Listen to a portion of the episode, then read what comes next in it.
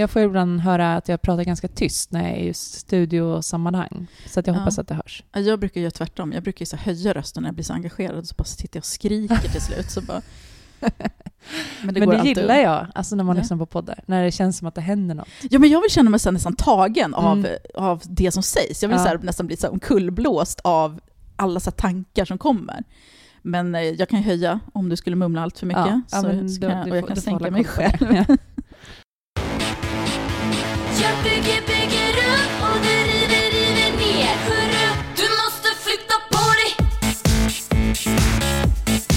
Okej, hej! Välkommen till Postpatriarkatet. Här sitter jag, Lady Damer, jag har sånt långt namn så jag brukar inte köra hela. Eh, och jag sitter här med Nina Åkestam. Hej! Hej! Och du har skrivit en bok som heter Feministfällan. Ja. Ja, och jag tänkte att vi kanske inte ska redogöra hela bokens innehåll, men jag tycker att du har skrivit så himla mycket intressanta grejer. I, jag har ju läst boken, men jag har ju också läst dina inlägg som du har skrivit på Instagram, som jag gissar är... Alltså jag kände igen mycket i boken från det du har skrivit på Instagram, men du har också skrivit om de här ämnena liksom ganska mycket. Ja, men precis. Eh, vad, vad, tyck, vad tänkte du när du skulle skriva den här boken? Alltså jag tänkte att det var lite av en dröm som jag hade ganska länge. Att jag har ju hållit på, hållit på med feminism på olika sätt i typ 10-12 år. Ja, det var nog 12 år sedan jag startade min första feministiska blogg. Mm. Eh, som då höll på jättemycket med så media och reklam och jämställdhetsproblematik i, inom det. Eh, men sen så har det blivit bredare, jag har skrivit krönikor och så. Så jag har hållit på väldigt lång tid vid det här laget och jag kände väl för typ något år sedan, kanske två år sedan, att jag började tappa sugen lite. Och då undrade jag så här, är det mig det är fel på? Är det feminismen det är fel på? Är det kombinationen mig och feminismen det är fel på? Eller finns det problem i feminismen som vi liksom inte riktigt låtsas om för att man vill vara lojal med sin egen rörelse? Mm. Och där började liksom idén ta fram, jag kanske måste skriva något längre för att liksom kolla om det här, ja, det är ganska undersökande på det sättet, att så här, är det här jag som har blivit en sur tant? Eller är det liksom något som har hänt i världen? Va, vad är problemet? Så det var liksom ingången i att jag började skriva. Eh, och sen så märkte jag ganska snabbt att det fanns några tydliga teman som återkom när jag pratade Mm. med folk som hade liknande känslor och de blev liksom kapitelstrukturen kan man säga. Så jag tycker också det där är skitsvårt, för jag har skrivit lite om samma ämnen, så lite återkommande, så nästan trevande. För jag tycker också precis som du, att det blir så att man är illojal. Eller kanske inte just illojal mot feminismen, men att man på något sätt förstärker de här föreställningarna som finns alltså hos antifeminister eller hos Mm. människor som inte är feminister. Att, Ja, och tjejer kan inte hålla sams och vad är... Alltså att, ja, och feministerna bara bråkar och de Ja. bara bryr sig bara om de här grejerna. Att man, jag vill inte heller, samtidigt som jag vill inte heller falla i den här fällan, vad får man säga nu egentligen? Mm, vet, nu får man inte säga något i det här landet, nu får man inte göra något i feminismen. nej. Samtidigt som jag kan ändå känna att vad fan håller vi på med? Att jag vågar inte längre. Alltså jag började ju, du skrev ju en jättebra grej. I, får jag läsa ett Ja, stycke ja, ur visst. boken? Gärna. Jag ska bara, eh, så här skriver du. När jag började diskutera feminism på bloggar och forum i början av 00-talet så var tonen tillåtande och inkluderande och de allvarliga påhoppen kom från antifeminister. Det betyder inte att jag, som då var ny och ganska okunnig inom feminism, kunde säga vad som helst. Tvärtom, jag fick väldigt mycket konstruktiv kritik, förklaringar och lästips från andra som kunde mer. Även om jag skämdes ögonen ur mig ibland när jag gjorde fel, som när jag på min blogg använde ordet T-ordet om transpersoner utan att förstå att det var nedvärderande så var det aldrig jobbigt eller läskigt. Ingen bad mig hålla käften eller skaffa en analys eller, och, eller kallade mig transfobiker. Istället fick jag tålmodiga förklaringar kompletta med länkar till texter om transrörelsens historia. Jag kom ur varje sånt misstag och de var många, mer kunnig och ödmjuk och med fler feministiska vänner. Tyvärr tror jag inte att jag hade mötts med samma vänlighet idag och det hade varit slutet på mitt engagemang. Och det där, Mm. Jag har också skrivit om det och jag känner mig igen mig så skitmycket i just det som du skriver efteråt. Och sånt där, att jag började lägga band på mig själv, det jag skriver. För när jag började, jag började också i 2008 började jag blogga. Mm. Och då skrev jag väldigt så här, både kategoriskt, liksom, men också trevande så här, tankar. Alltså jag, det var i början av min så här, egna feministiska utveckling också. Ja, jag, visste liksom, alltså jag hade precis börjat så här, sniffa på de här ämnena. Bara, vad är genus? Vad är feminism? Vad är liksom, jag visste inte ens vad ordet könsmaktsordning var. Och började skriva om de frågorna mer så här utåt. Liksom, vad, hur tänker ni? Så här tänker jag. Mm. Och jag fick jättemycket bra kritik. Alltså jag fick mycket kritik. Folk blev ju förbannade ibland Ja, när jag ja, skrev dumma gud, saker. ja. Men det var ju en helt annat klimat då än vad det är nu. Och jag kom ju ur det liksom. Nu är inte jag så här färdig än. Nej, man är ju aldrig färdig. Nej, precis. Nej. Men jag hade ju också slutat om det hade varit idag. Men jag hade börjat idag. Jag hade aldrig vågat. Nej. Nej, och det tänker jag är en Alltså det här tycker jag är en ganska svår fråga, för på ett sätt, när du läser det här stycket så kan det ju låta som att så här, jag som då liksom väldigt privilegierad kvinna ska inte behöva kunna något, utan det är liksom alla andras jobb att utbilda Mm. mig i sina liv, liv och vad de har som pågår i deras liv. Och jag ska bara liksom, det, det förväntar jag mig, jag ska kunna säga vad som helst utan kritik. Det är inte Men det jag menar. Nej, men det är det man är rädd för att... Ja, utan jag menar att det är mitt ansvar att utbilda mig, men det är så himla mycket lättare att göra det om man hjälps åt och att man eh, försöker se det som att någon som försöker, man ger dem en chans att bättra sig. Ja, men du pratar ju om den här välvillighetsprincipen Ja, också. precis. Att, här, men för det har jag också skrivit lite om det här att tolka varandra välvilligt, att inte utgå från att personen menar illa. Grejen är att jag tror att många tolkar ovänligt, av, alltså med flit, för att man vill leta saker att positionera sig mot, eller leta Exakt. människor att Och positionera det där tycker jag är så himla centralt i tror jag, de problemen som jag upplever att feminismen har just nu, att det är så mycket identitet. Precis. Och jag tänker på, läste du den här artikeln som Greta Thurfjell skrev i DN i helgen, den här Eh, långa? Jag läste inte hela, men jag skummade den såklart och läste Ja. kritiken mot den. Ja, precis. Ja, men och det, det var ju också det som eh, kritiken delvis bestod i, att det hon pratar om när hon kritiserar att så här, feminismen har blivit ut och sådär, det är ju identitetsfeminismen. Mm. Alltså när feminist är en identitet i första hand och inte Mm. en rörelse Nej, eller liksom en politisk handling. Men det är där vi är nu. Det är ju en, typ en, en identitet. Ja, jag håller helt med. Det är verkligen så. Och då är det lätt att säga att nej, men jag vill inte vara den här typen av feminist som har de här kläderna och jobbar på det här sättet. Jag vill vara någon annan typ av kvinna. Mm. Och då är det, ja, då blir det ju så.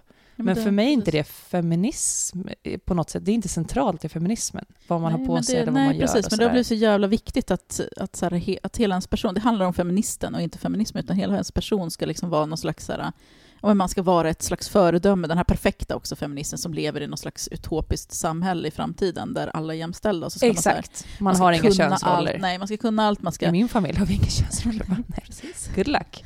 Ja. Vi, vi tänker inte på kön. Det var ju också det som fick in mig på just genus. Det var när jag jobbade på förskola och pedagogerna där sa att nej, men jag behandlar alla lika, jag tänker inte på kön. Och jag bara, Mm. jag ser att flickorna får fler komplimanger och fler, liksom, mer uppmärksamhet än Ja. Och det var då jag började intressera mig just för genusfeminism och sådana grejer. Nej, men jag, jag tycker att det har blivit ett stort problem. Jag, jag förstår precis vad Greta menar där också. Jag tror att folk är så jävla rädda för att, ja, men för att vara liksom, för att skamma andra. Mm. Att det är så här, man vill liksom, i, I patriarkatet, så är man, man, som kvinna så är man ju egentligen aldrig... Alltså det finns ju privilegierade kvinnor, precis som du säger. Du är Mm. privilegierad.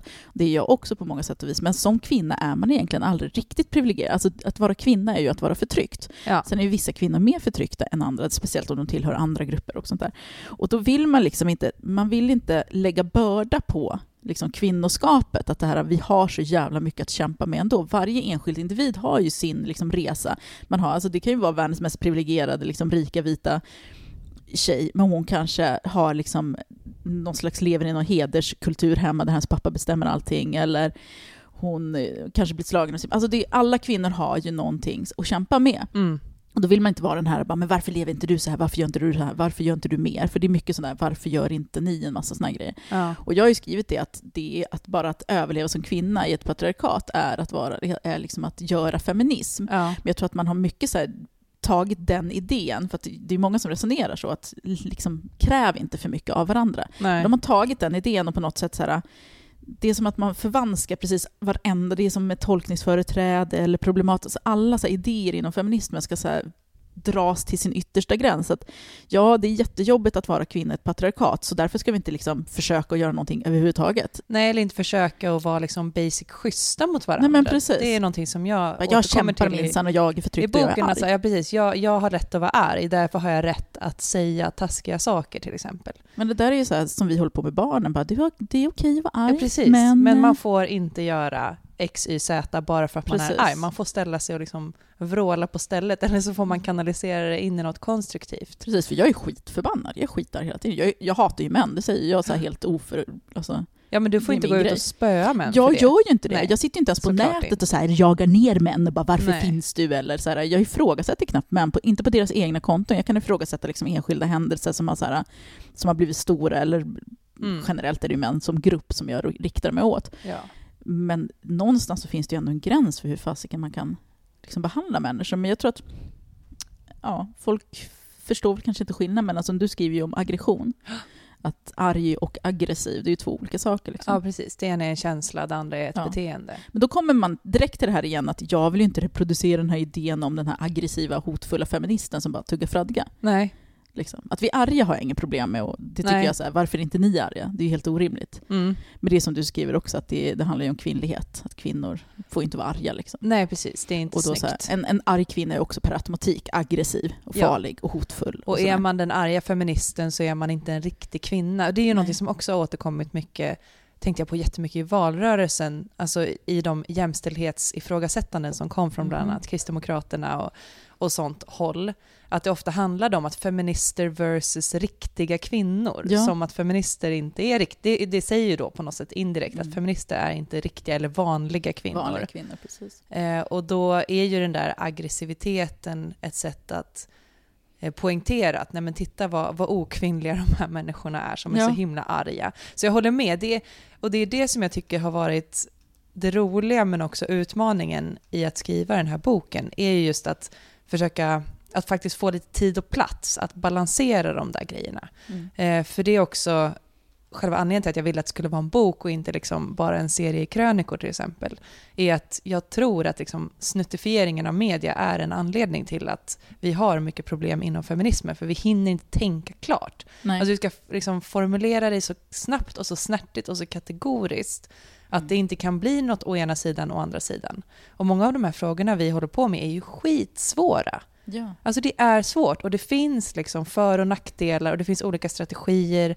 och det finns liksom prioriteringar man måste göra både som individ och som grupp i kampen. Och så här, hur ska det kunna sammanfattas på 140 tecken eller i en bild? ja, så ett Det är så här- Instagram-inlägg. Liksom. Nej men det går inte. Det Nej. går ibland. Ibland Mm. kan man liksom ösa igång något med sociala medier. Men jag börjar tänka nu, alltså efter- eftersom vi pratar, att hela begreppet feministisk influencer är väl liksom jättedåligt på många sätt. Alltså jag hatar det. Ja. Och, men jag erkänner också att jag använder ju sociala medier för att, alltså det är inte där jag skriver, jag skrev ju mycket mer blogg, blogginlägg förut där man kunde liksom brodera ut och skriva mer, Mm. liksom, jag försöker ju ändå förenkla analysen så som jag har förstått den, för jag är ju själv en av de här dummisarna som inte riktigt greppar alltid. Och då har jag använt det istället för att så försöka liksom nå ut till folk och, Mm. och förklara svåra saker på det sätt som jag fattar. Men jag, jag skriver inte lika mycket blogginlägg nu för att folk läser liksom inte det, utan folk vill ha det här snabba, lättillgängliga. Så då Ja. använder jag då Facebook, för, eller Instagram och Facebook också, för att ha de här korta sakerna för att typ elda upp folk. Ja. Och och det är också en svår balansgång, för jag medger ju att jag har säkert bidragit till mycket aggression. Kanske inte just de senaste två, tre åren, men liksom tidigare. Det. Men det är ju som jag sa med det här med att vad, det man gör in, alltså de här olika di- diskussionerna i feminismen, man kan ha så jättebra idéer och tankar och när jag skrev, jag skrev ju väldigt mycket om bland annat manshat förut och det här att ah, rätten att vara förbannad och inte försöka så vädja till sin förtryckare eller anpassa sig Mm. efter vad förtryckaren säger. Och det var, liksom en, det var en viktig diskussion för ett par år sedan när det var väldigt mycket så här, varför är ni så arga, varför är ni så här, ni, ni får lugna ner er och, och ingen som kommer lyssna på er när ni håller på och skriker. Och då var det liksom väldigt viktigt att stopp, vi har rätt att vara arga. Men sen har det liksom, alltså det samtalet förändras ju. Ja.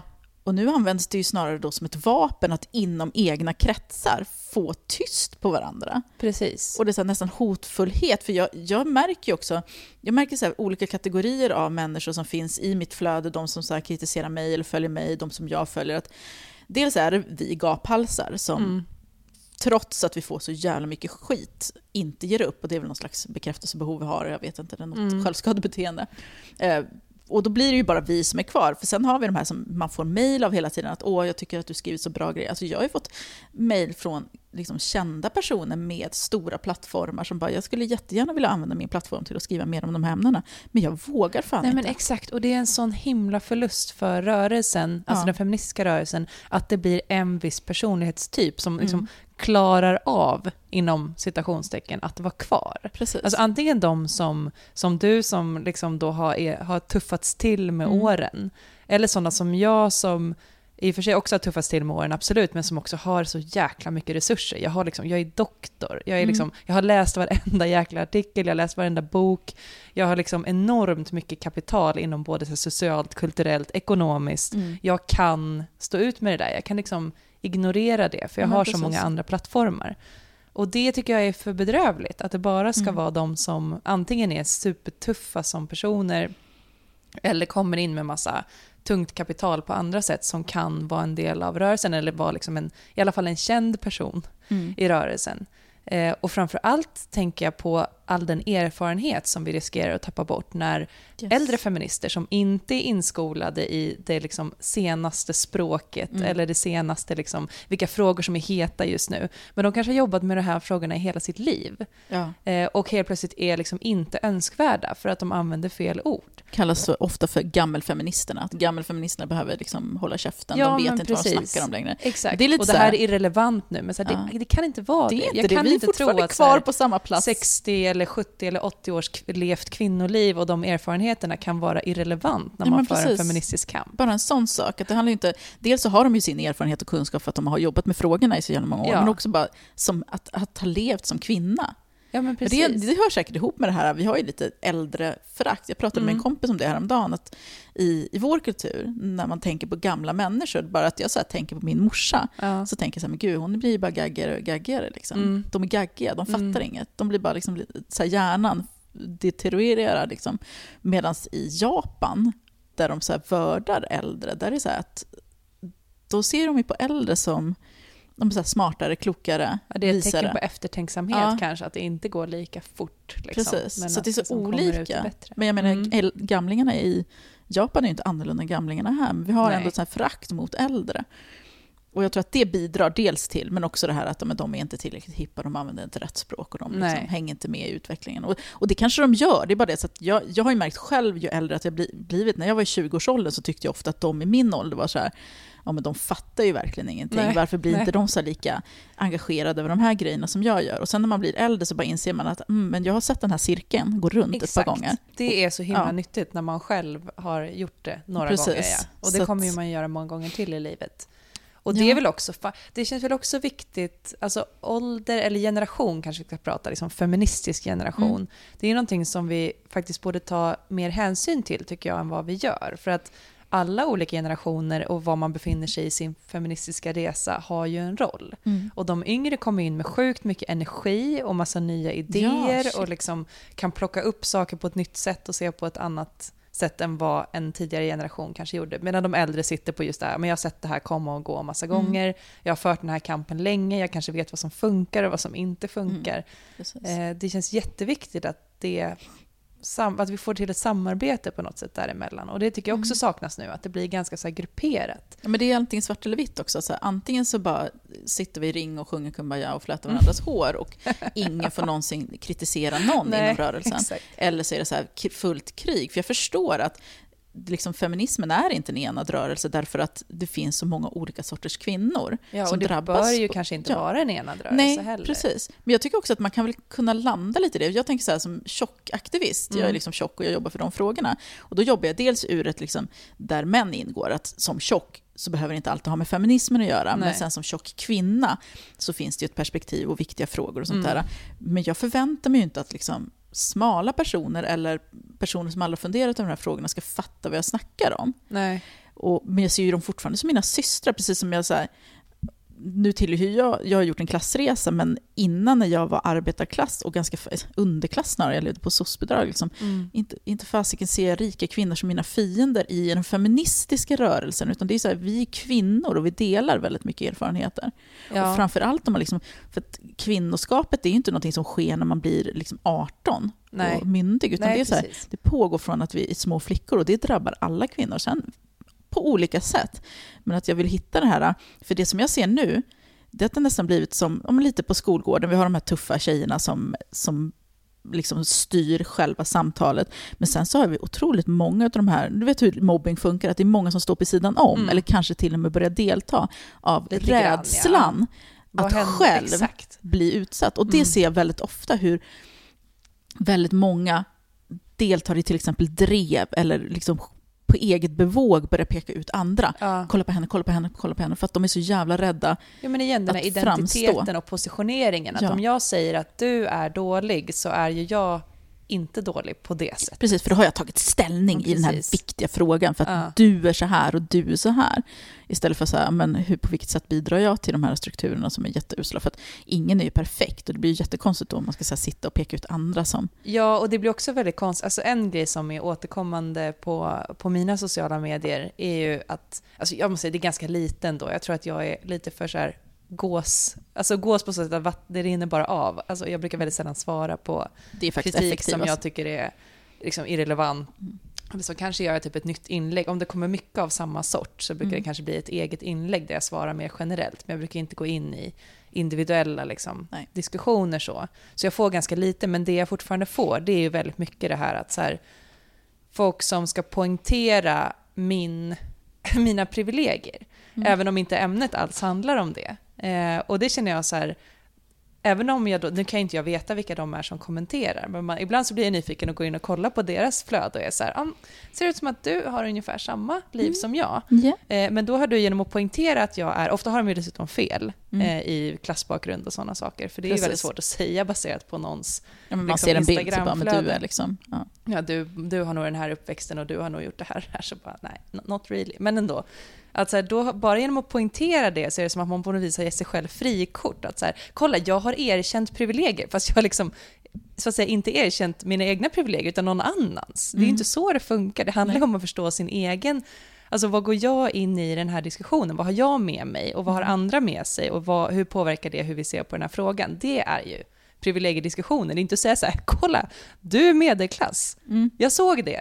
Det, det är inte där det ska Det är också hamna. så här, då tror de också, för att jag blir utpe- jag är ju övre medelklass och jag är vit och så vidare, men då tar de så här, men du är i den här positionen nu, du har en stor plattform, du är övre medelklass, du bor i en jättefin villa, det här dras upp jätteofta att jag bor i en Mm. fin villa liksom. Eh, det är en vanlig villa. Eh, och Ja men jag, ja, det var en rik man. Ja, men det, är vanligt, det var en billig villa till och med. Vi var tvungna att flytta från stan för att ha råd att bo. Eh, Men så här, ja, men du, du har det så jätteprivilegierat, så bara försöker man påtala, men jag kommer inte därifrån. Jag kommer från Tensta och jag växte upp med en fattig mamma och liksom en missbrukande pappa och bla bla bla bla bla. bla. Ja, Och utsätts för Men det är så här, att- men det spelar ingen roll, för du är där nu. Ja. Det här, all din här levd erfarenhet och dina perspektiv, det, det är som att folk tycker på riktigt, alltså att det är så här nollställts, för att nu har jag ett annat liv Ja. och ett annat perspektiv. Och absolut, man påverkas ju av sitt liv, att man kan bli lite så här blind inför det man förstod, förstod tidigare, för att man blir så här bekväm är sitt det. liv och så.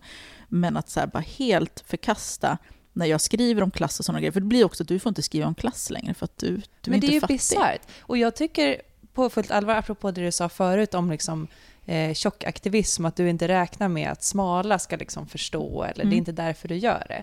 Och det förstår jag och respekterar, men jag tycker att genom att skriva om sådana saker, prata om sådana saker på dina breda plattformar, så utbildar du ju Yes. också andra människor. Och jag måste tro, annars kan inte jag vara feminist, jag måste tro att folk kan förändras. Ja, men det jag tror måste jag också. tro att jag som smal inte kan ha upplevt hur det är att vara tjock om jag inte har varit det tidigare. Det vet man ju aldrig heller. Nej, det kan man ju aldrig veta. Eh, men däremot så måste jag ju kunna tro att jag kan skaffa mig en empati och en förståelse för hur det skulle kunna vara och anpassa mitt eget agerande därefter.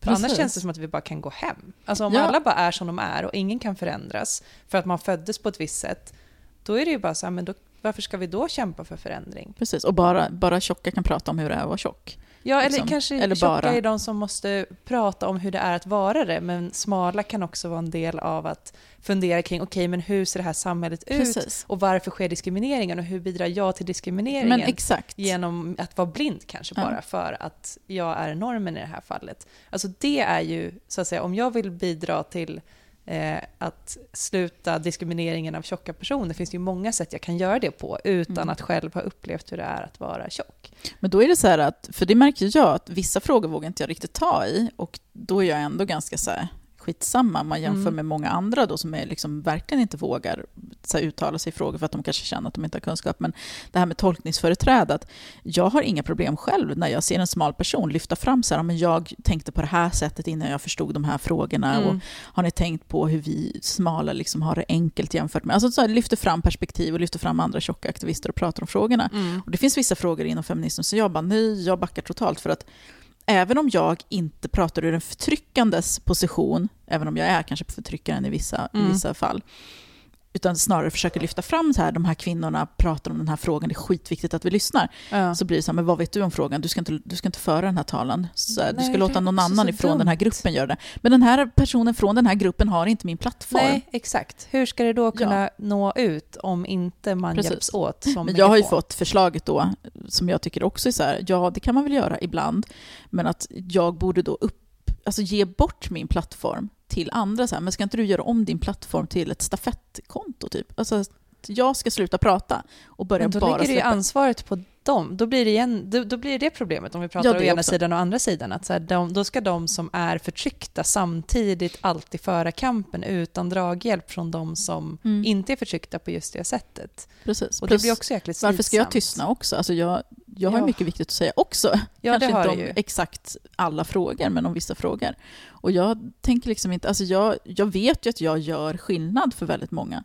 Sen kanske inte Mm. jag så här, jag menar det är vissa frågor som jag inte, jag är liksom inte transperson till exempel, så att jag har dålig insikt, inte jättedålig insikt, för jag har ju väldigt mycket transpersoner i mitt flöde Ja, som jag kan- lyssnar du kan på. ju lära dig. Precis, jag kan saker. ju lära Mm. mig och jag kan ju, alltså jag kommer ihåg när jag skrev mitt första så transinlägg, det var ju säkert, det var säkert sju år sedan, åtta år sedan Mm. eller någonting. Och då var det för att jag hade fått frågan så himla många gånger från folk så här, för att jag skriver mycket om genus och könsroller.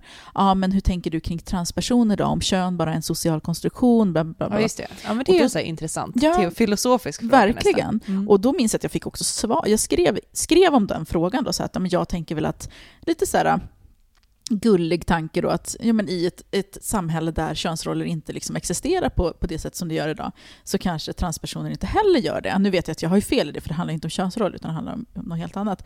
Men också så att i ett, för då fick jag ett svar från en transperson Mm. som så här, jätteintressanta tankar, alltså bara så här skitvänligt Ja. mail tillbaka som jag publicerade då sen.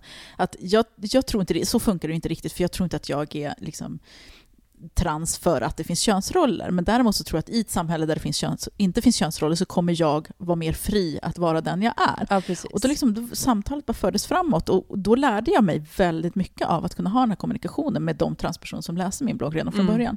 Och det var, så här, det var bara fin kommunikation. ja. Och sen så ibland så sa man väl kanske något dumt, som att man använde T-ordet eller helt... För vi har ju växt upp i en kultur där transpersoner inte ens får existera. Nej. De är så här humorinslag på sin höjd Ja, i filmer. Mm. Jag, jag liksom...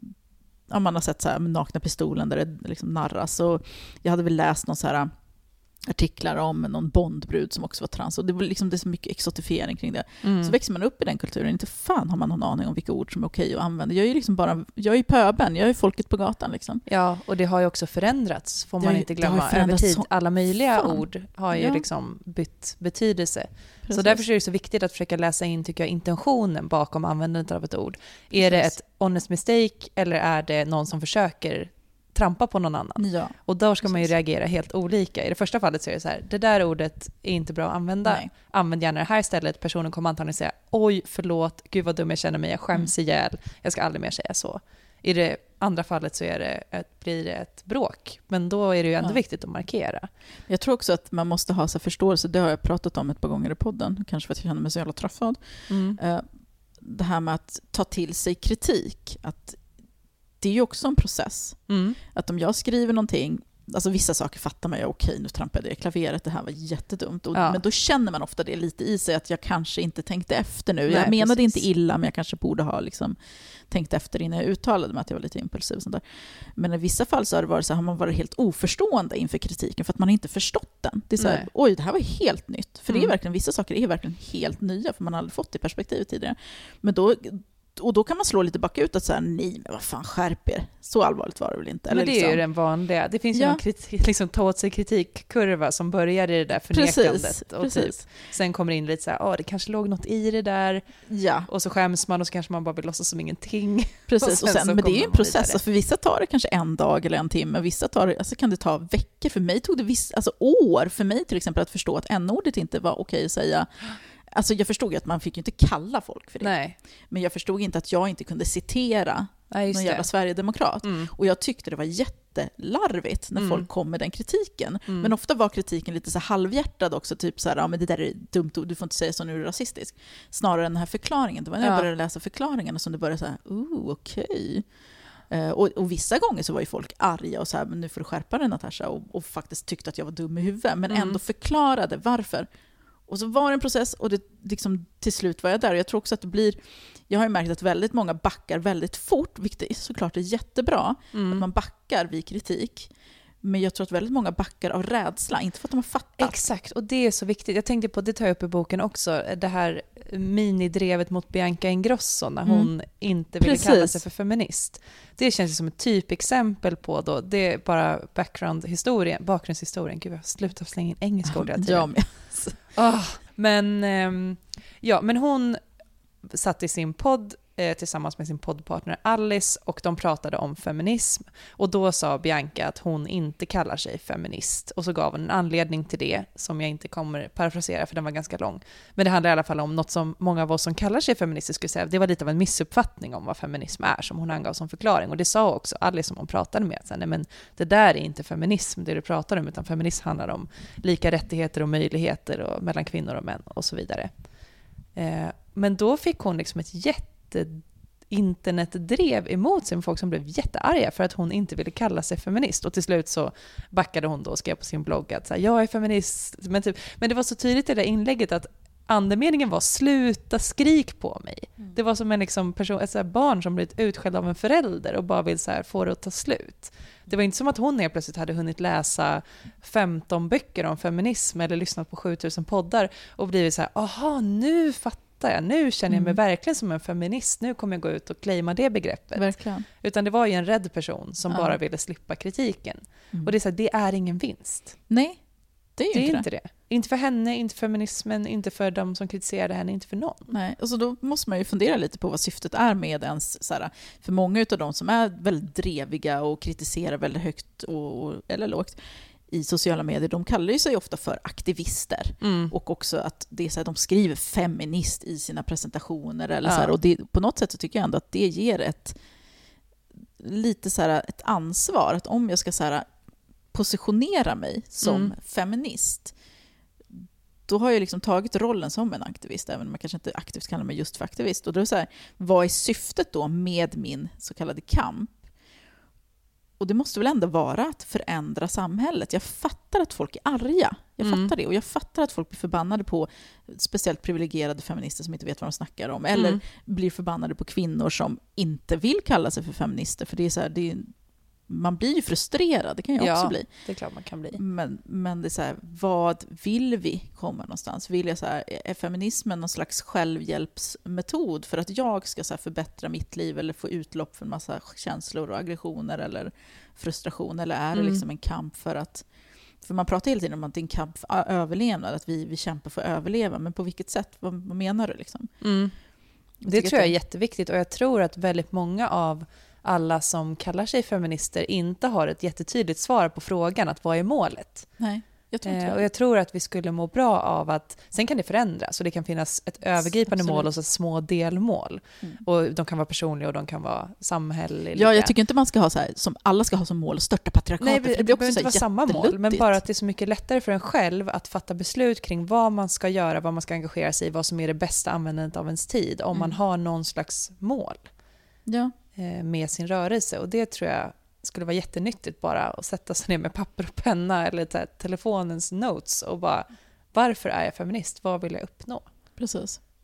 Jag tänker också att, som sagt, det behöver inte vara att störta patriarkatet utan, eller störta någon samhällsordning, utan det kan ju vara bara liksom att för att jag, förut så var det så för mig, det var väldigt luddigt. Ja, men jag vill så här störta patriarkatet, men vill jag verkligen det? Eller ja, det är klart alla vill det, men var det det- jag var ute efter? För att som jag har Mm. sagt tidigare också, att jag vill inte prata till förtrycken. För det var många som skrev att det är inga män som kommer vilja läsa din blogg, det är inga män som vill läsa det du skriver, det är inga män som vill så här, ta del av det, de, de lyssnar inte. Och till slut så, jag försökte så här, plisa det. Mm. Så här, Nej, men jag, jag menar inte illa, jag vill, jag vill vara alla till lags. Men sen så satte jag mig ner och faktiskt funderade. Så här, att, men vad, vad, håller jag på med egentligen? Alltså, vad är det, dels vad har det jag säger för resultat? Mm. Är det något jag är nöjd med? Är det något jag inte är nöjd med? Mm. Och vissa delar var jag nöjd med. Och då kände jag att men för mig handlar det väldigt mycket om att kanske jag tar inte tag i de här jättestora frågorna, men bara om jag kan få kvinnor att må bättre. Mm. så tycker jag att då har jag gjort min lilla del. Just det. Och om jag då får, om jag så skriver en massa texter som får andra kvinnor att må bättre, för jag skriver ju då mycket om, så här, om kroppen och sådana grejer, men också så här väcker de här tankarna när det tänker till exempel med genusmedvetenhet och sånt där, Mm. då går ju de ut och pratar med andra. Jag vill inte stöta dem ifrån mig. Nej. Sen så, alltså alla tilltalas ju av olika saker också. Att jag tror inte att, eller jag vet ju att jag stöter inte människor ifrån mig. Jag stöter säkert en stor grupp ifrån mig, men jag tilltalar också en stor grupp. ja. Så att man måste, jag tror att man behöver ha, ett- ha ett syfte, men jag tror inte att jag hade kommit någon vart. Alltså jag hade inte ens haft den här plattformen om jag bara hade suttit och skällt ut folk på Nej. nätet. Liksom. Nej, och det där tycker jag är svårt. Jag bestämde mig, jag kommer inte ihåg, det var inte från början, men det var liksom några år in i min liksom skrivande aktivistkarriär, eh, att jag då kom jag fram till att jag har en ganska tydlig målgrupp, jag också, med vilka jag vill nå. Och det Mm. är människor som är intresserade av jämställdhet. De som är helt ointresserade, de vänder jag mig inte till. För att de tror jag inte att jag kan övertyga. Nej. Eh, Det, det, det drar för mycket energi från mig att försöka. I början så kunde jag verkligen gå in i sådana diskussioner, både privat och på nätet med människor som verkligen var antingen uttalade antifeminister eller bara folk som verkligen inte var, förstod eller var intresserade av att försöka förstå. Och det tog så mycket energi. Det var ju asjobbigt, man kom ju aldrig fram. Eh, inte på det sättet i alla fall, genom att sitta Nej. och diskutera med dem på någon fest eller vad sjutton det nu var. Utan då bestämde jag mig för att jag så här, nej, strunt i dem, men jag, tar, jag vill åt alla de här nyfiket tveksamma personerna som kanske inte kallar sig feminister eller inte känner sig bekväma med, liksom, de ser sig inte som aktivister eller så, men de känner ändå så här, men jag är ändå nyfiken på jämställdhet, jag tycker att det låter som en bra grej. Mm. Och jag skulle, för där tänker jag att det finns en potential, en stor Mm. potential, att faktiskt få folk att bli mer nyfikna och liksom dra in dem i, i rörelsen. Och sen så såklart också alla som redan är i rörelsen. Men jag tror mycket av det jag har skrivit som har blivit mest uppskattat har ju varit ganska basic. Mm. Och de kommentarerna jag brukar få då är att folk var så här, tack, det här var vad jag behövde för att gå in i den här diskussionen på jobbet, Mm. eller i den här diskussionen hemma, eller vad fasen det nu må vara. För så här, jag har varit på de här tankarna, men jag har inte riktigt lyckats formulera dem. Men så här, nu känner jag att jag vet varför jag tycker som jag gör, och nu Mm. kan jag så gå ut och, och föra min egen kamp. Och det är ju så sjukt Det är värdefullt. skitbra, men Då det är också så här, för att jag har ju, alltså vi är ju olika. Mm. Jag tilltalar väl mest de som redan är, alltså jag preachar mycket för kören. Och det tycker jag också finns ett, alltså ett värde Jag har ju i. mycket manliga läsare, vilket jag tycker Ja. förhåller mig till på ett väldigt... Det tycker jag är svårt. Ja. Alltså det är många, jag är så här, jag, apropå Gretas ord, huskvinna. Ibland så har jag ju verkligen känt att jag har blivit en huskvinna. Mm. Att jag är så här, den ofarliga feministen som även alla så näringslivsgubbar kan tycka är bra. Ja. Eh, och ibland så tänker jag så här, gud vad dåligt det är, för det här måste betyda att jag liksom har vattnat ur begreppen alldeles för mycket. Och ibland tänker jag att så här, gud vad bra, de vet inte vilken kattla de har släppt in i Mm. de där rummen. För att, att om jag kan framstå som lite så här ofarlig så kan jag Mm. liksom sätta kniven i systemet sen Men inifrån. precis. Men det där tycker jag är jättesvårt också. Det är det, för jag brukar känna Jag så här blir, också. jag blir inte glad alltid när jag, när jag träffar någon så här ny kille som är så här, "Ah, jag brukar läsa dina krönikor, de är så himla bra. Men jag vet, så här, man bara nej, Va? du ska bli rädd för mig, du ska tycka att det är obehagligt. Så känner jag också så här att men jag vill inte, men man vill inte plisa förtryckaren för fan, man vill inte Nej. att han ska tycka att det man gör är bra, för då känns det som att då har jag inte gjort tillräckligt. Nej, då har jag kanske inte dragit det men, tillräckligt för att långt. jag har ju också manliga följare och Mm. jag, har ju, jag får ju så DMs från män hela tiden och då tänker jag att antingen lider de av något slags självskadebeteende som så vill bli utskällda av någon feminist som hatar män. Eh, fast förmodligen är de ju bara liksom, alltså, precis som att jag kan tycka att antirasister och alltså så antirasistiska feministiska aktivister är så jävla grymma. Även fast som typ, så här, mitt favoritkonto till exempel är Kim Folk Collective Mm. som har ett Facebook-konto som är jättestort och hon är en svart kvinna som driver ett stort svart community. Och de gör så jävla mycket narr av vita och de hatar vita och de skriver det och jag älskar det här kontot. Så jag, Mm. jag tänker väl att jag kan ändå så här jag känner, ju, känner mig i det de skriver, jag känner igen mig i kritiken och bara shit, vi gör ju det här och de har rätt och så vidare. Ja. Så jag tänker väl att män kan väl också känna att fan, liksom. Eh, Ja, och, och lyssna. Och man kan vilja utbilda sig. Alltså jag fick en sån jätte... Jag har ju inte liksom kallat mig antirasist för jag tycker att det är en lite för stor hatt för mig att ta på mig, Ja, apropå att jag är samma. vit till Precis. exempel. Och många andra saker, att jag inte har tillräckligt kunskap och så. Men jag har ju så att säga inte varit populär i SD-kretsar om man säger så, Mm. när jag skrev för Metro framförallt. Eh, så att jag, mi- mina värderingar är ju helt klart eh, i andra änden av, av spektrat från SD om man säger så. Eh, men nu, det har tagit mig så himla lång tid att börja förstå vad min roll skulle kunna vara som, som vit i de här frågorna. Och det var typ, jag fick typ en aha-upplevelse för två veckor sedan. Mm. Att jag bara, men gud, nu fick jag liksom någon slags tanke kring hur jag borde jobba. Och då var, det var efter att jag hade liksom under kanske ett års tid eller två badat i antirasistisk media, alltså Mm. bara med icke-vita eh, skapare. Mm. Och liksom varit, läst liksom så mycket böcker, liksom på så mycket poddar, fått så mycket konton. Och i början fattade jag typ ingenting och sen så började jag vara så här, känna mig lite påhoppad. Och Mm. Ja, så, här, men men det är, så här illa är det väl ändå inte? Och så Känner man bara, attackerad? Jo, det är så här illa och så kommer liksom alla de där, hela den där processen av Ja. kritik tills man bara nu kommer jag på några saker jag faktiskt kan göra. Nu Mm. kommer jag på hur jag kan bidra. Och där Precis. måste ju också vissa män befinna sig liksom, på Ja, alltså, sidlinjerna av den feministiska kampen. Alltså jag tror alltid att kvinnor har lite lättare att sympatisera med andra kamper just för att vi själva är i den positionen.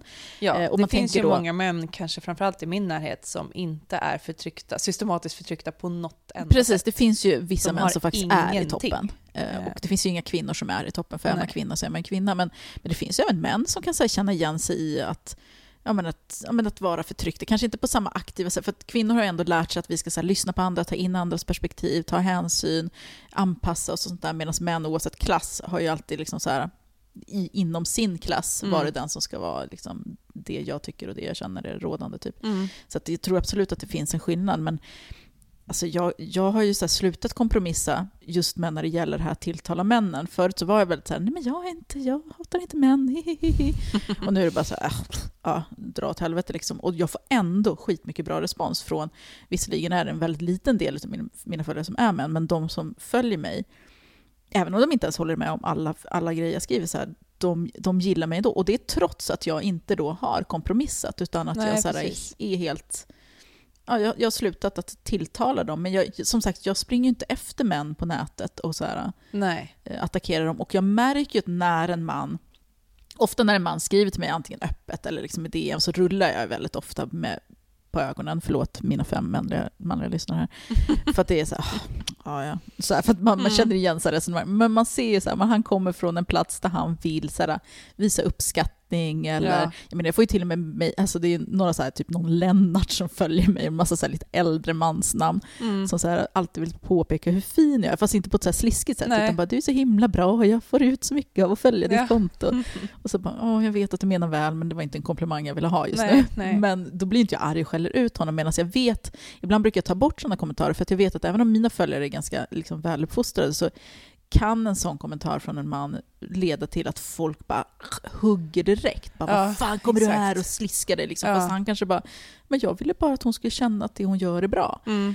Och att där tror jag att det är väldigt viktigt, att, som vi pratar om, att det inte hela tiden var så jävla aggressiv. För jag är inte aggressiv mot män i, liksom, när de visar välvilja, att Nej. jag är här för att förstå. Inte ens om de ställer jävligt dumma frågor. Jag menar, min man ställer jävligt dumma frågor ibland. Ja. Inte fan börjar jag kasta grejer på honom, bara riva av man huvudet och starta drev, typ. Nej, nej, men där får man ju igen gå tillbaka till liksom, vad är målet? Ja, Och målet Precis. är att man vet ju själv hur man blir övertalad om någonting. Eller Ja. övertygad om någonting. Det är ju sällan när man blir bombarderad av hur dum i huvudet man är. För det vet vi ju, liksom, det finns ju mycket pedagogisk forskning kring att när, Ja. när ditt självförtroende sänks och du känner dig dum, då lär du dig som allra, allra sämst. verkligen. Så att säga att någon är dum är ju det sämsta sättet om man vill lära dem något nytt. Mm. Utan då ska man istället hellre säga, om man vill vara riktigt smart, är ju så här, ja men bra tänkt, så här, jag Mm. förstår vad du menar. Har du också tänkt på det här? Då är det men liksom precis. mycket större chans att man når fram. Eh, och det där är så här, jag tänker jättemycket på det, det är ju orättvist. Ska det ansvaret också ligga på förtryckta kvinnor, förtryckta rasifierade, förtryckta andra människor att vara så himla liksom, utbildande och så här. Och jag känner så här, ja tyvärr, Ja. det var den lotten Ja, vi alltså, råkade dra. Vem Vem, annars? Ja, vem annars?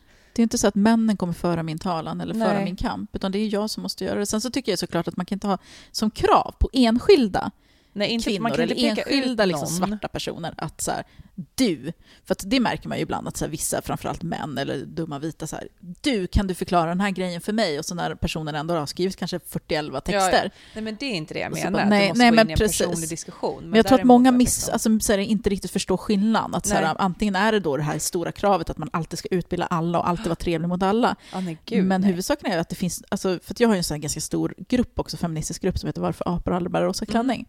Och där är det så här, folk ställer dumma frågor. Men jag tycker att stumma frågor, även om de är jätteproblematiskt formulerade, eller det här borde, för jag får ofta mejl, du borde radera de här frågorna, hur kan du tillåta den här frågeställningen? Jo, därför att svaren den här personen får är så jävla grymma, från Ja. folk som orkar. Exakt. Och vi har ju förbud mot att någon ska komma in och säga googla för fan, för att det är, så här, det här är en diskussionsgrupp, Ja, vad fan exakt. gör du här om du inte ens kan, så här, du behöver inte svara på den här frågan, ingen Nej, har precis. skyldighet att göra det. Men om någon vill svara så är det helt okej att ställa de här frågorna. Och jag tycker att det är så lite feminismen ska, eller liksom den här aktivismen ska se ut. Att Ja, om, om vi inte pratar om de här konkreta politiska förändringarna vi faktiskt försöker få igenom, för nu har vi pratat ganska mycket om, om det feministiska samtalet, Ja, som absolut är en del av den feministiska aktivismen. ja, Men man får inte glömma bort att det finns mer så konkreta grejer att göra. såklart. Men att man har, att, att inom samtalet och att här, man har det här öppna, fråga, prata, lyssna på varandra och den som pallar får väl ta diskussionen. Ja, och det är fördelen av att vi är så många. Ja, Att man behöver inte palla varje dag. Man kan Mm. bara välja att inte svara och bara sucka och himla med ögonen. precis, och lämna över det stafettpinnen till någon annan och så kan någon då. annan ta det, för att det finns Ja. alltid någon som orkar. Precis. Just Än så länge i alla fall, men håller vi på så här och liksom tystar varandra så kommer det inte finnas någon där att förklara Nej, för och det, svara. nej, precis. Det finns ingen att förklara för. Det finns kanske heller ingen som vågar ta på sig att förklara. Nej. För vad måste man kunna? Ja, alltså, hur måste man, hur, vem ska kunna svara på frågorna om det är så att personen måste liksom vara perfekt i varje avseende för att kunna svara på frågorna? Då blir det ju ingen till slut. Och det där är ingen halmgubbe heller, utan jag märker det själv när jag svarar på frågor hos Mm. folk. Att så här, jo men det här är så här, och så bara kan det komma in någon. Eller ännu värre, man ser det någon, så här, man får någon screenshot från en så här obskyr grupp någonstans med jättemycket medlemmar, där de har suttit och diskuterat, men såg ni hur Lady Damer svarade på den här frågan, eller hur hon Mm. bemötte den här kritiken i det där, bla bla bla, fan vad hon är usel. Och så bara, okej. Ja. Jag kanske inte kunde allt. Och så Nej. blir det att, man, att till och med jag som ändå är ganska gapig inte vågar skriva liksom. Självklart ska inte jag våga skriva rasistiska saker. Nej, nej men, Men- det är inte... Eh, Det är en ganska stor så här, ett kliv mot Ja. att, att vara det och att kanske inte formulera sig 100% rätt hela tiden. Ja, Och sen tycker jag Precis. absolut att man kan så här lyfta, jag, jag tror att man måste också se skillnaden mellan så här att använda människor, att positionera sig mot versus att lyfta frågor som du tar ju upp det här du skrev ju om eh, min bästis Anna Davidsson, mm. Apet satt i gran. Hon satt ju in löshår. ja. Eh, för, ja, nu kommer jag inte ihåg när det var, det var förra hösten var det kanske, jag vet inte. Det var bara i våras faktiskt. Ja, det var det fan. ny, ganska nyligen. Ja, det var typ. Ja, men hon satte in löshår. Eh, hade hon frågat mig innan vad jag tyckte om saker så hade jag kanske avrått henne. Dels på grund av att jag visste vad som skulle hända. Mm. Jag kommer ihåg när bilden kom upp i mitt flöde och så ser jag henne med, med håret och jag bara kände shit, Mm. nu, nu händer det. Nu händer det, ja. För jag visste det. Eh, och jag tänkte läsa lite som, utav det som du har skrivit om det här i boken. Du skrev om det här också på, På Instagram. Instagram. Mm. Precis. Direkt när det hände. Ja. Eh, Anna Savanna Davidsson med kontot Apan satt i granen hamnade i centrum för en sådan debatt, alltså det här med ja, det vi har pratat om. Anna hade låtit fläta sitt hår på en salong för afrohår och la upp bilder på detta på sitt Instagramkonto. Det ledde in till en inomfeministisk diskussion om huruvida det var rätt av Anna som vit. Enligt vissa av hennes följare Anna definierar sig inte som vit, hon är inte vit. Nej, och det skrev hon ju också ja, i precis. Det är ju bara att titta. Eh, Att bära en frisyr som anses tillhöra afrikansk eller afroamerikansk kultur. I sak så är det en diskussion mellan liberal feminism och poängterar individers fria val och postkolonial feminism som ser kön som en av många maktstrukturer tillsammans med exempelvis klass, hudfärg och religion. Och som menar att alla dessa strukturer måste analyseras tillsammans för att vi ska kunna uppnå jämställdhet. Beroende på vilken feministisk analysmodell vi använder oss av kan vi alltså landa i helt olika svar på något som kan verka som en enkel fråga. De här olika analysmodellerna kan såklart samexistera och bör även kritiseras och jämföras. Diskussionen här handlade dock inte om två feministiska analysmodeller. Den handlade om Anna som person och hennes hår. Och Mm. det så här summerar ganska mycket hur samtalet faktiskt ser ut. Att det är så här, istället för jag tycker att självklart ska man prata om cultural appropriation eller är det liksom, Mm. vad händer när en person som har vithetsprivilegier, för det har ju Anna absolut. Ja. Eh, vad händer när någon som har vithetsprivilegier har den här frisyren versus om man tittar liksom på så här i, vissa amerikanska delstater eller i Sydafrika där eh, svarta barn och eh, liksom kvinnor inte får ha sitt naturliga hår på Nej, arbetsplatserna eller i skolorna. Vad, och så liksom prata om de frågorna. Vad händer? Eh, är det rätt eller fel att ha den här frisyren? Alltså man kan ju Ja, ja. prata om de ja, här frågorna. det kan man absolut. verkligen göra och bör Ja, också göra. det ska vi göra. Det är, alltså jag har lärt mig så jävla mycket av de här samtalen, även Mm. under samtalet om Anna. Men det blir så här, Men man kan prata om det utan att så peka ut Anna som djävulen. Alltså hon... Ja men exakt, det är inte hon som har Nej. hittat på rasistiska strukturer. Det är inte hon som Nej. har hittat på kulturell appropriering. Det är inte hon som har hittat på postkolonial feminism heller för den delen, eller liksom liberal feminism. Eller Mm. det, hon är en människa liksom, i ett sammanhang. Varför, ska, alltså varför förväntas hon också ha sån jävla koll? Hon gick till en salong med människor som hon liksom kände sig trygg med och de som var svarta då tyckte att hon skulle ha det här. Ja, och det är Så också, alltså det får man inte heller glömma att det finns ju inom vart och ett av de här väldigt så här infekterade feministiska diskussionerna om vad man ska kalla saker eller vad man får och inte får göra så finns det ju olika syn även inom grupper. Absolut. Alltså det är inte här- som att alla afrosvenskar har samma syn på alla frågor. Det Nej. vore ju vansinnigt. Det är Sen så kanske man ska ta det säkra för det osäkra och kanske undvika liksom vissa saker. Alltså jag vet inte, jag har inte svaren, jag har inte Men tolkningsföreträde. jag, nej, men jag tycker också att man måste kunna prata om saker utan att ha tolkningsföreträde i... För jag, så här, eh, tolkningsföreträde är ett ord som jag tycker används väldigt slarvigt ofta. Men det är det här med att alla de här begreppen blir till slut bara skit Ja, för att folk liksom För att de används dem. till allt möjligt. Och tolkningsföreträde, alltså det här är jag, i och med att jag skrev boken och verkligen så här, de här frågorna vill jag verkligen vara säker på att så här, nu går jag till botten med det här för att inte göra några så här dumma fel. För att jag, vill att, jag vet att det kommer bli dis- diskussion, men jag vill att den ska handla om rätt saker, inte om att jag har typ missuppfattat något, för det vore Ja. så himla dumt. Precis. Och tolkningsföreträde är ju, handlar ju om liksom upplevelser och känslor, inte om teorier eller Yes. liksom strukturer i samhället. Och det är jätteviktigt att göra skillnad på. Det är inte så att tolkningsföreträde innebär att en vit person aldrig kan ha något, någon åsikt om rasism. Mm. Det kan vita människor ha, för det är en struktur. Rasism är en Ja, struktur. precis. Däremot kan inte jag som vit ha en åsikt om hur det är att utsättas för rasism. Nej. För det har jag aldrig upplevt. Exakt. Och det är en jättestor skillnad. Det är gigantisk skillnad mellan de två inte det. sakerna. Nej, men många gör tyvärr inte det. Och då blir det som att så här, frågor får tolkningsföreträde. Mm. Och det kan jag bli vansinnig på, för att jag har till exempel, om man ska vara tolkningsföreträde, när det gäller mycket som handlar om hur olika människor avbildas i media, för jag har skrivit en doktorsavhandling om det. Mm. Jag kan jättemycket om det. Det behöver inte betyda att jag tillhör alla de grupperna som jag har studerat, men däremot så vet jag oerhört mycket om den här frågan. Mm. Och det måste man också, för risken är ju att man tappar bort kunskap också, om man börjar tänka att allt måste vara självupplevt Mm. för att någon ska kunna ha en kunskap om ett ämne. Precis, jag tror att också, alltså båda perspektiven be- behövs. Jag tänker på så här, när jag jobbade inom förskolan, fan vad jag visste mycket saker om barn och barns behov. Det vet jag ju Mm. fortfarande. Ja. Men jag hade ju absolut inget perspektiv av hur det är att vara förälder. Så att jag Nej. applicerade kanske den kunskapen lite så här, ja men varför gör de inte så här? För det, det här är ju bättre för barn och så vidare Mm. ur ett väldigt vetenskapligt perspektiv. Sen blev jag själv förälder och bara uppfattade då att som förälder man ju fan, man kan inte vara Alltså man är inte, man Nej, är, man är helt, inte pedagog Ja, på det sättet. liksom. Så, och det betyder inte liksom att jag gör rätt som förälder i vissa situationer, men det betyder att jag har ett helt annat perspektiv. Och jag fick så här väldigt mycket ödmjukhet just inför det här kunskap, erf- kunskap versus erfarenheten. Mm. Och jag, man måste ha båda, liksom, båda grejerna för att det Ja. ska bli en, liksom, en full bild av hur vi dels ska jobba med frågorna. För det är väldigt svårt att jobba antirasistiskt, även om man har skitbra kon, liksom, kunskap, om du inte har med människor och lyssna på dem som faktiskt drabbas av det. Att vad är det? För att det är så svårt också att veta vad... Man kan ju veta konkret vad det handlar om, men svårt att veta vad rörelsen kanske behöver allra mest just nu. Men så här, jag Mm. menar, min man, han är ju mycket... Alltså, skulle han och min mamma sitta och prata om feministiska frågor och kvinnofrågor?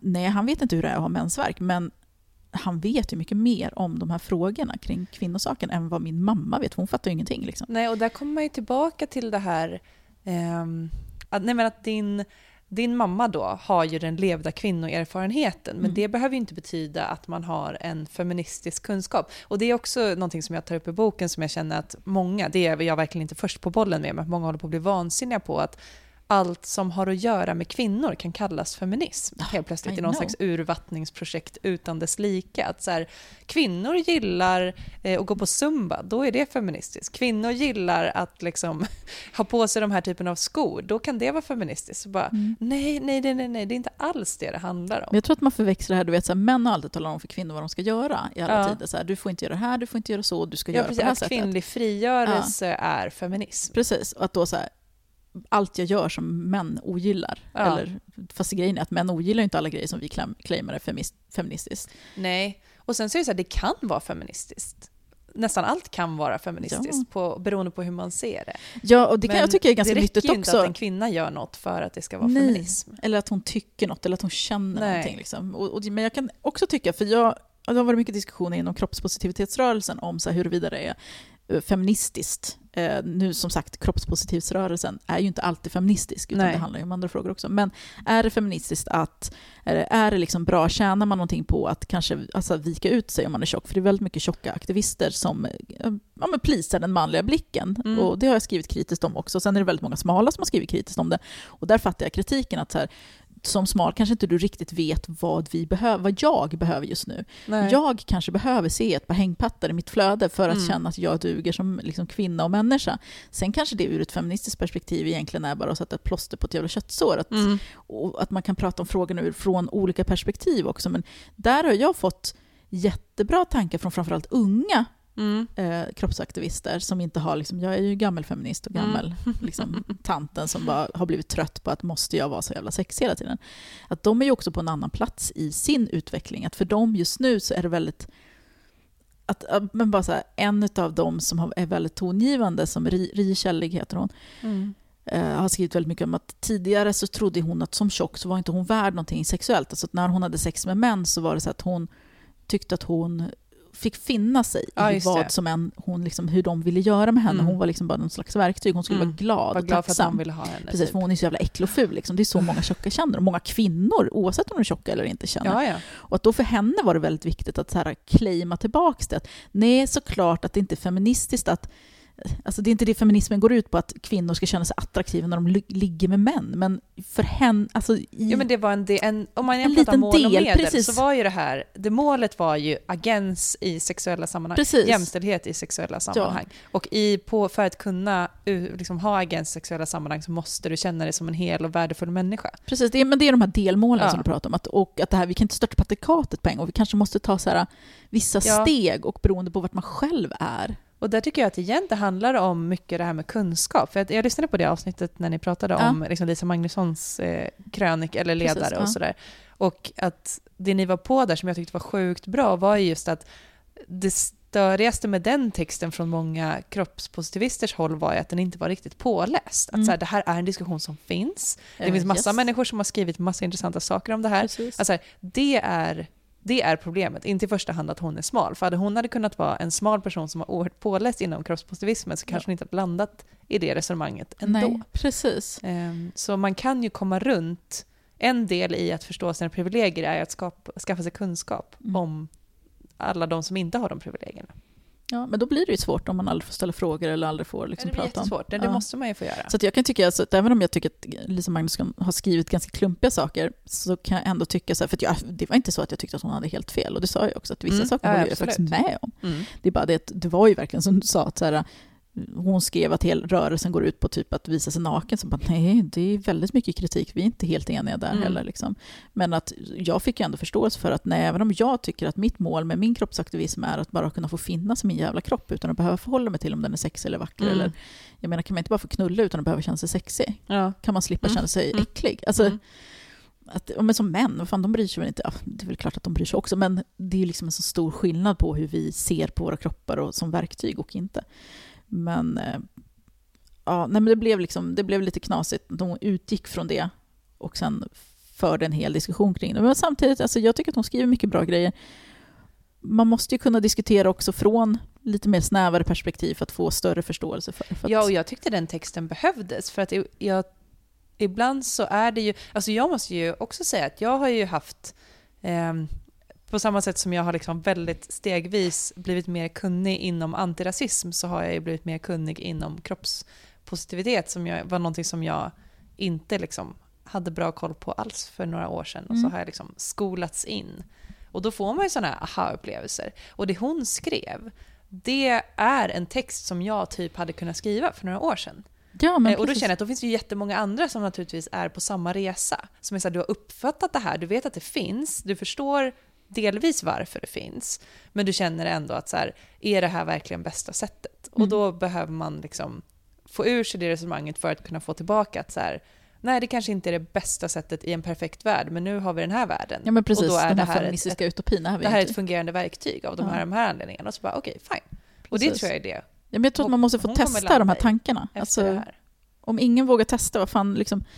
Jag tänker på eh, Valerie Kijune Backström skrev ju Mm. en eh, jättebra debattartikel, reklam för fillers är inte feminism. Och det var lite Ja, samma fråga. Mm. Eh, men hon skrev ju inte liksom om tjockaktivister, så hon skrev ju inte ur liksom fel position, utan hon skrev, men hon fick ju ändå väldigt mycket skit för det hon skrev också.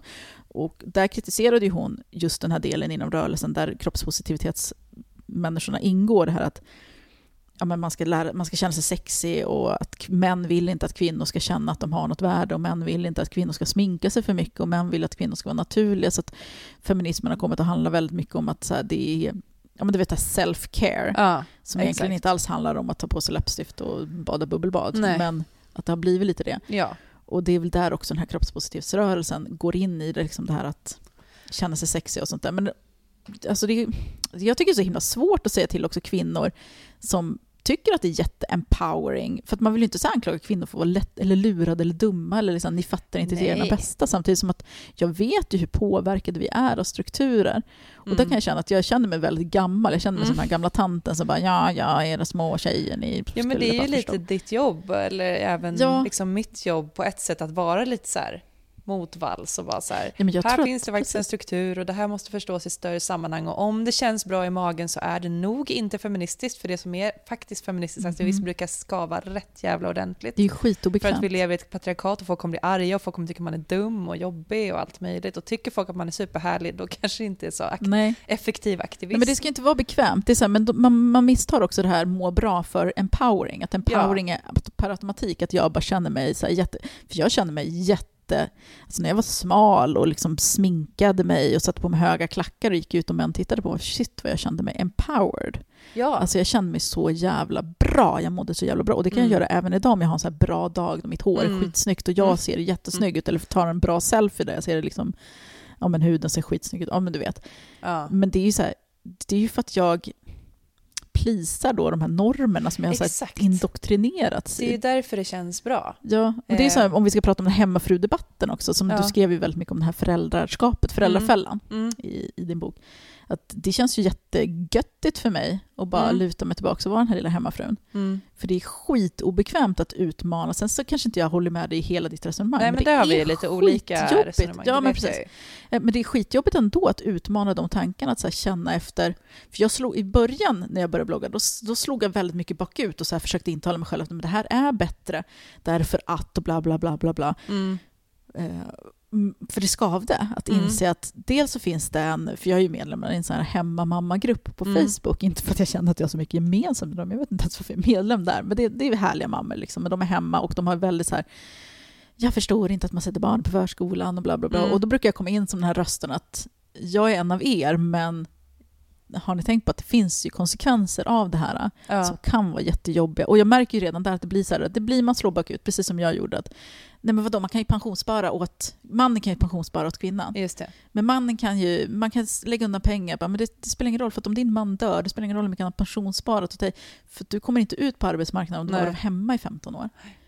Och sen alla kan söka, nej men alltså det, det finns så himla mycket tankar, och det blir så obekvämt för det blir också en, så här, en verklighet. Mm. Det här är mitt liv. Mm. Jag vill Exakt. inte, för att jag är ju hemmafru för att jag vill vara med mina barn, för Mm. att mina barn är viktigare än jämställdheten för mig personligen. Mm. Och, men då är det så här, mina individuella tankar och man måste ju skilja på det och på det som är bäst för gruppen, för Ja, samhället Exakt, också. och så finns det olika lager i det där. Igen då, apropå vilket samhälle lever vi och vilket är det optimala samhället. Yes. Jag får ju ofta kritik av typen, men så här, du är ju liksom eh, miljöpartist och liksom cirkulär ekonomi-intresserad person som vill ha ett hållbart samhälle. Du är ju emot kapitalism. Varför uppmuntrar du för det, det är många som ser Mm. igen då att, att det man gör är då en uppmuntran. Att eftersom Ja. jag då jobbar eh, heltid och mer därtill och har gjort det sedan min son var pytteliten så är så här, då, då liksom uppmuntrar jag ju då kvinnor att göra samma sak bara genom att Mm. existera. Eh, vilket jag inte tycker att jag gör. Men jag, jag är nöjd med mitt val, det är jag. Mm. Eh, och det är ju inte för att jag tycker att kapitalismen är fenomenal, utan för att jag inser att jag inte kommer hinna avskaffa den Nej, under min livstid. Och att jag samtidigt kan jobba för ett, ett liksom, att modernisera kapitalismen Mm. eller att liksom avskaffa kapitalismen. Jag, nu har det känts som att jag har tappat lite tråden i de här frågorna de senaste åren. Det blir så Mm. mycket jämställdhet så jag har liksom tappat min kapitalismkritik lite grann. Eh, men, men ja, jag tycker inte att kapitalistiska systemet är ett optimalt Nej. system på något jäkla sätt. Men nu är det det vi har. Och då är det också en överlevnadsstrategi. Okej, apropå alla de här sakerna du säger, att man är ganska utsatt. Alltså Mm. om, om det händer något, om någon dör, Mm. om eh, jag och min man skiljer oss, om så här, jag, jag vågar inte göra Nej. något annat än att se till att jag är 100% självförsörjande. Precis. Eh, och det, man får ju komma till olika slutsatser, men jag Mm. tror att det är viktigt att tänka på, ska jag leva som om kapitalismen inte fanns? Eller ska jag leva som att kapitalismen finns och göra det bästa av det? Ska jag leva som att patriarkatet inte fanns? Mm. Eller ska jag göra, anpassa mig till patriarkatet för att överleva, som vi har pratat om, Precis. och göra det bästa av det? Alltså jag är ju lite är tvärtom. Jag, jag lever ju som om patriarkatet inte fanns. Om vi ska Mm. prata om hemmafru, liksom fällan och det. Men jag tänker väldigt mycket om, och det har jag skrivit i den här hemmamammagruppen också, på min dotter till exempel. Jag, jag vill ha ett samhälle där vi har mer liksom mjuka värden och där pappor och mammor är hemma med sina barn mer och vi jobbar mindre och att vi Mm. automatiserar mer. Jag vill ha medborgarlön och allt det där. Mm. Liksom. Jag vill att folk ska kunna lulla hemma och Mm. men vi lever inte i ett sånt samhälle och även om jag har gjort den, tagit den risken så Ja. tänker jag på hur ska jag uppfostra min dotter? Nej, jag tycker inte heller att kapitalismen är, så jävla bra. Jag tycker inte heller att det är bra att vi så här, uppmuntrar framförallt kvinnor att göra karriär. För att kvinnor då ska göra karriär samtidigt som de, ändå ska krävas att ta hand om hem och Mm. hus och relationer. Det är inte bara att de sköter hushållet, de ska ju ta hand om allt. De ska ju så här, fixa mannens jävla relation med hans morsa och se till att det blir, ja, ja. Liksom, allt ska skötas. Och, och ska jag då uppmuntra henne att göra en jävla karriär och liksom bränna ut sig, men samtidigt hon lever i den här tiden. Om inte, jag kan inte uppmuntra henne att göra mina val. Det vore ju fan självmord. Tänk om hon Ja. inte... Nu har jag haft tur. Mm. Det har ordnat sig för mig ekonomiskt och jag har lever med en man som liksom, jag tycker är fantastisk och rimlig på många sätt. Men hon kanske inte har den turen. Nej. Hon kanske liksom hamnar i, i en... Jag menar, hälften av alla skiljer ju sen när de gifter sig. Så då kanske Ja, hon ja. gifter sig med någon jävla snubbe och sen så hamnar hon liksom i en situation som väldigt, väldigt många kvinnor hamnar i. Och det, det behöver inte ens betyda att han är ett svin eller någonting. Jag tänker på så vänner som jag har som har velat separera för att de inte har mått bra i relationer och inte kunnat för att det finns ingenstans att bo och de har inget kapital, de kan inte köpa lägenhet. Alltså, du vet, så att jag kommer ju uppfostra min dotter att göra den där jävla karriären för att hon ska kunna överleva i det här Mm. samhället. Även om jag själv inte tycker att det är egentligen rimligt. Nej. Nej, men jag vet, det är en jätte... Och jag tror att det är, Det är någonting som skitsvårt. alla, oavsett var man har landat i sitt eget liv, så är det ju något som man rimligtvis har funderat på väldigt, väldigt mycket, framför allt som kvinna. Jag tror Precis. inte så mycket som snubbe. I de flesta sammanhang har man inte funderat så Mm. jättemycket på hur man ska få ihop det där, utan det, det löser sig. Precis. Eh, men det är jättesvårt och jag tycker ju inte... Alltså jag är inte nöjd. Nej. Eh, jag tror ingen är det. Nej. Eh, det är väldigt...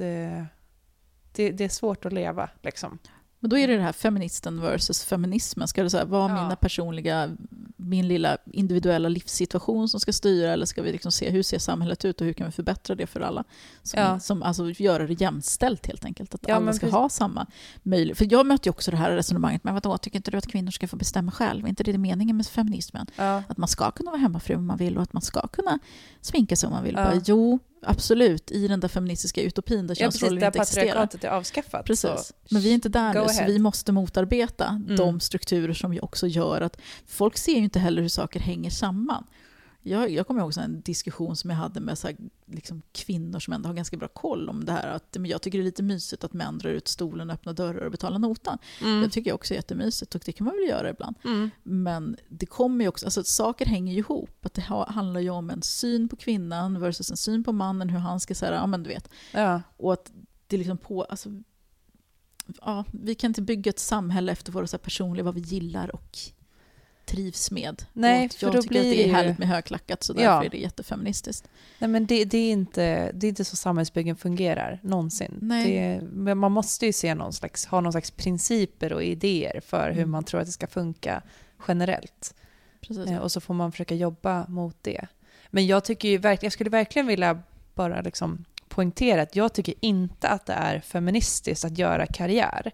Det är inte det jag ser som mitt feministiska val. Om jag säger liksom, för jag tänker ganska mycket på feminism i mitt privatliv också. Alltså hur, hur jag lever och hur jag tvingar min familj att leva och så vidare. Men det jag tycker jag gör som är feministiskt, det är ju att jag forcerar fram en jämställd fördelning av Mm. allt arbete som inte är lönearbete. Mm. genom att inte vara där helt enkelt. Ja, det är skitgött. Eh, alltså så, Ja. rent krasst. Att så här, när min man är hemma och jag inte är det för att jag är på jobbet, då måste han göra massa saker. Mm. Eh, och nu när vi jobbar precis lika mycket och jag med mitt nya jobb tjänar väldigt mycket mer än vad han gör, det ändrar ju maktbalansen. Det Ja. gör ju det. Och det Alltså- ser ju människorna runt omkring dig, ser Även barnen. fast vi delar, vi, vi ser till att vår ekonomi är delad så att vi får liksom, när jag får en löneförhöjning så faller den lika ut på oss Mm. båda såklart, för vi lever tillsammans. Eh, det är inte som att jag sitter och samlar massa pengar på hög. Eh, eller? Eller gör det. eller? det gör jag. Eh, men, ehm, nej men ändå, att det är ju liksom den feministiska handlingen. Och den är ju mycket svårare. Mm. För att jag, jag ser det som varje dag jag inte bränner ut mig är liksom det feministiska målet. Mm. Eh, så får vi se om man lyckas med det. Alltså det är väldigt lång, lång väg kvar. Ja. Ja, det här enade, om vi ska knyta ihop säcken lite. Att Mm. Självklart kan man inte vara en enad kamp eftersom att alla har olika liksom, resor att göra, olika kamper att föra och alla kan, alltså, vi som är privilegierade bidrar också till ett förtryck, antingen genom bara ren okunskap eller genom att fortsätta att reproducera olika föreställningar kring, om det så handlar om liksom, eller rasistiska föreställningar. Eller, och, och rasistiska föreställningar betyder inte att man är rasist, utan man, att man så här, ja men du vet, Mm. ni vet som lyssnar. Eller att man upprätthåller transfobi eller liksom olika sådana grejer. Men, men att någonstans måste vi också så här, ha ett mål med vad är det vi vill åstadkomma och hur kan vi så här, tillsammans jobba för att ta oss dit. Mm. Och just, alltså jag är ju aktiv på sociala medier, du också det. Och den här podden är ju ett socialt medium. Så Mm. det, det är väl den publiken man kanske talar till. För det, självklart så måste det hända väldigt mycket saker i de politiska rum, alltså där politikerna sitter och de Ja. som tar faktiskt, faktiska beslut. För jag tror också så att när man gör lagändringar, jag är ju väldigt, och det har du skrivit om i din bok, kritisk till exempel mot um, att dela föräldraförsäkringen Mm. Alltså så lagstifta kring det. Därför att jag vet ju att självklart så kommer lagar förändra. Det är bara att titta på lagen om aga. När Mm. den kom, innan, innan den kom så var det väldigt så här, men föräldrar måste ju få göra som de vill. Herregud, Mm. ni måste ju ge tillit till föräldrar och vi vet bäst och så vidare. Sen så kom lagen och det var protester och det hände ju inte över en dag att folk slutade slå sina barn och folk har ju inte slutat slå sina barn än idag. Men Nej. att liksom det har blivit en otrolig förändring i hur man ser på Ja, det är ju föräldraskap. normerande, Precis. liksom, som samtyckeslagen också diskuteras. Som Yes. att liksom, nu är det normala, skaffa samtycke. Nu är Precis. inte det normala, är det någon som inte säger nej här? Nej, Och det kommer inte lösa Mm. någonting på liksom en dag. Nej. Men det kommer att förändra hur vi ser på liksom, de här frågorna. Och det, och det tror jag också när det gäller föräldraförsäkring. Jag tror att vi behöver skapa lagar som tvingar fram en, inte bara en, liksom en konkret förändring, men också det här, för att få en konkret förändring så krävs det också att man förändrar liksom tankesättet hos Mm. människor. Eh, Sen så finns det ju andra problem runt omkring som man kanske också måste jobba parallellt med. Och så är det ju Mm. nästan med alla frågor, att det går inte bara så här, vi gör den här grejen. Du som tar upp till exempel den här um, Ja, porrfilterdiskussionen precis. bara sådana frågor också. att Det går inte bara så här, vi gör den här enstaka lilla grejen så ska allting lösa sig. Det går Nej. inte. Det måste komma från olika håll. Mm. Och om vi inte ens kan enas att, att vi har liksom ett, ett samhälle att förändras, utan vi säger hela tiden så här, fan, halva min aktivism just nu går ut på att inte vara aktivist, utan på att vara så här, försvara mig mot giftpilar inom egna kretsen. Att hela tiden Mm. så här, ducka för olika saker eller undvika att ta i ämnen som kanske är skitviktiga. Då känner jag att det är så här, vad fan, vad kommer att hända inom tio... Alltså om vi fortsätter i den här liksom, vad kommer hända? Vi står ju ändå inför en backlash i och med metoo. Ja. Liksom patriarkatet slår ju bakut så fort vi Mm. tar ett steg framåt. Om vi då samtidigt inom egna kretsar ska hålla på att tysta varandra, vart fan kommer, vad kommer feminismen vara om fem år? Kommer vi gå tillbaka igen? Kommer det liksom, för det är ju ofta så här framåt, bakåt, framåt, bakåt. Ja.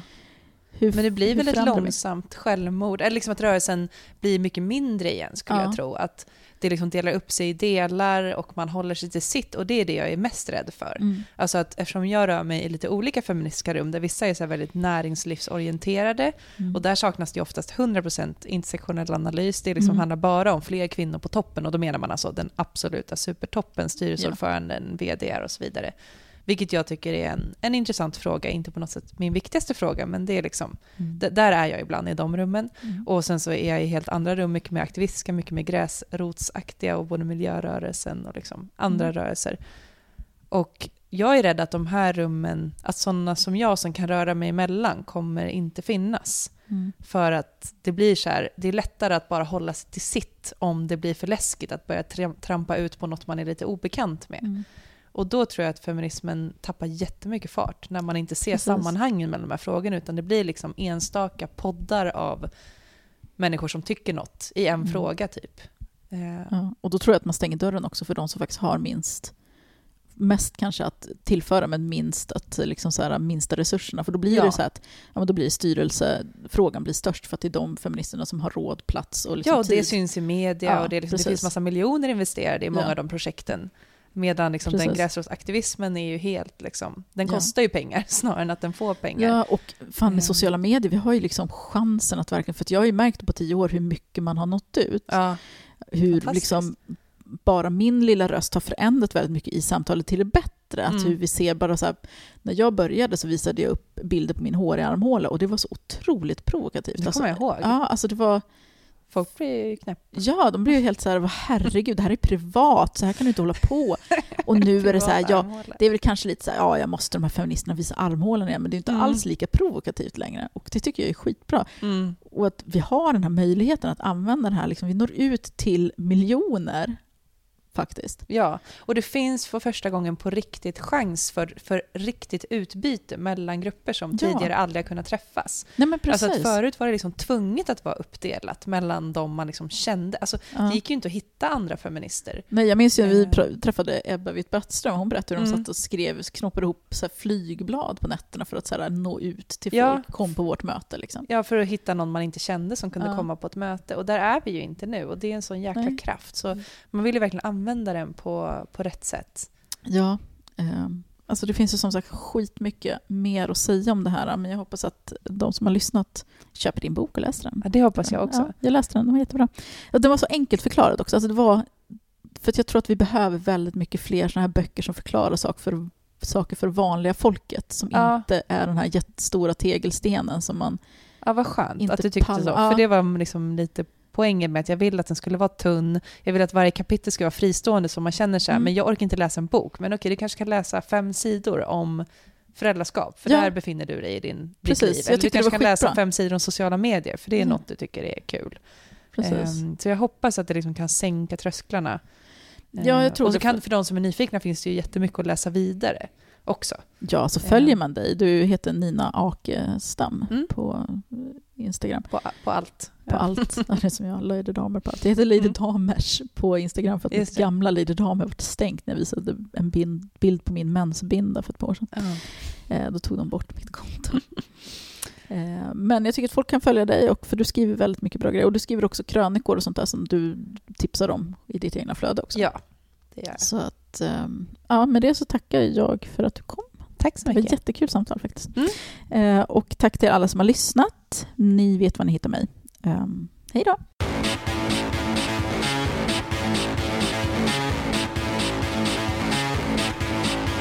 Jag bygger, bygger upp och du river, river ner Du gör mig så lack, du vägrar ge upp För jag klättrar, klättrar upp och du drar mig, drar mig ner Vi måste Låten